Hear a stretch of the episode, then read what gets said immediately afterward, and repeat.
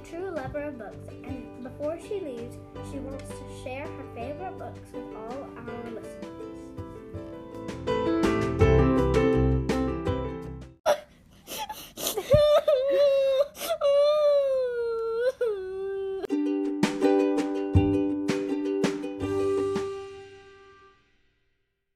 My name is Tia, and because I'm leaving to go back to the UK in a couple of weeks, I'm going to share my favourite books with you. They're called The Kane Chronicles, and they're by Rick Riordan, the same guy who wrote the Percy Jackson books.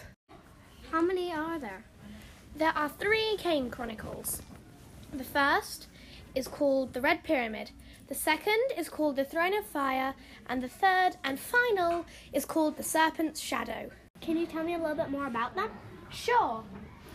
They're about Carter and Sadie Kane, a brother and sister team who discover that they have to save the world from the ancient Egyptian god of chaos, the snake Apophis. What age group would you say this is aimed at? I'd say year three or second grade up, but it's really up to you. Can you read me all the blurbs in order? Sure. The first one, the Red Pyramid. Ever since their mother's death, siblings Carter and Sadie have been near strangers. While Sadie's lived with their grandparents in London, Carter has travelled the world with their father, the brilliant Egyptologist Dr. Julius Kane. Then, one night they are reunited when their father takes them to the British Museum, hoping at last to set things right. Instead, he unleashes the Egyptian god Set. He banishes him to oblivion and forces the children to flee for their lives. Soon, Carter and Sadie discover that the gods of ancient Egypt are walking, and the worst of them, Set, is after the Kanes. To stop him, the siblings must embark on a dangerous journey across the globe, a quest that bling- brings them ever closer to the truth about their family. And it's linked to a secret order that has existed since the time of the pharaohs. What about the Throne of Fire? Ever since the gods of ancient Egypt were unleashed in the modern world, Carter Kane and his sister Sadie have been in trouble. As descendants of the House of Life, the Kanes have some powers at their command, but the devious gods haven't given them much time to master their skills at Brooklyn House, which has become a training ground for young magicians. And now the most threatening enemy yet, the Chaos Snake Apophis, is rising.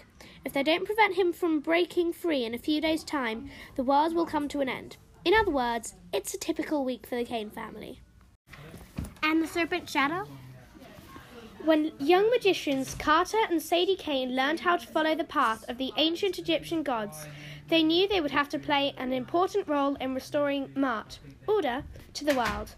What they didn't know is how chaotic the world would become. The Chaos Snake Apophis is loose and threatening to destroy the earth in three days' time. The magicians are divided. The gods are disappearing, and those who remain are weak. What are a couple of teenagers and a handful of young trainees to do? There is possibly one way to stop Apophis, but it is so difficult that it might cost Carter and Sadie their lives, if it even works at all. It involves trusting the god of a psychopathic magician not to betray them, or worse, kill them. They'd have to be crazy to try it. Well, call them crazy. Thank you for listening to the BISW podcast. Please remember to subscribe us and or like us wherever you listen to your podcast. If you come into the BISW library, Miss McCarlin, the librarian, or one of the student librarians can show you a display with all the books from all the podcast episodes, or maybe just the books on the shelves. Ah,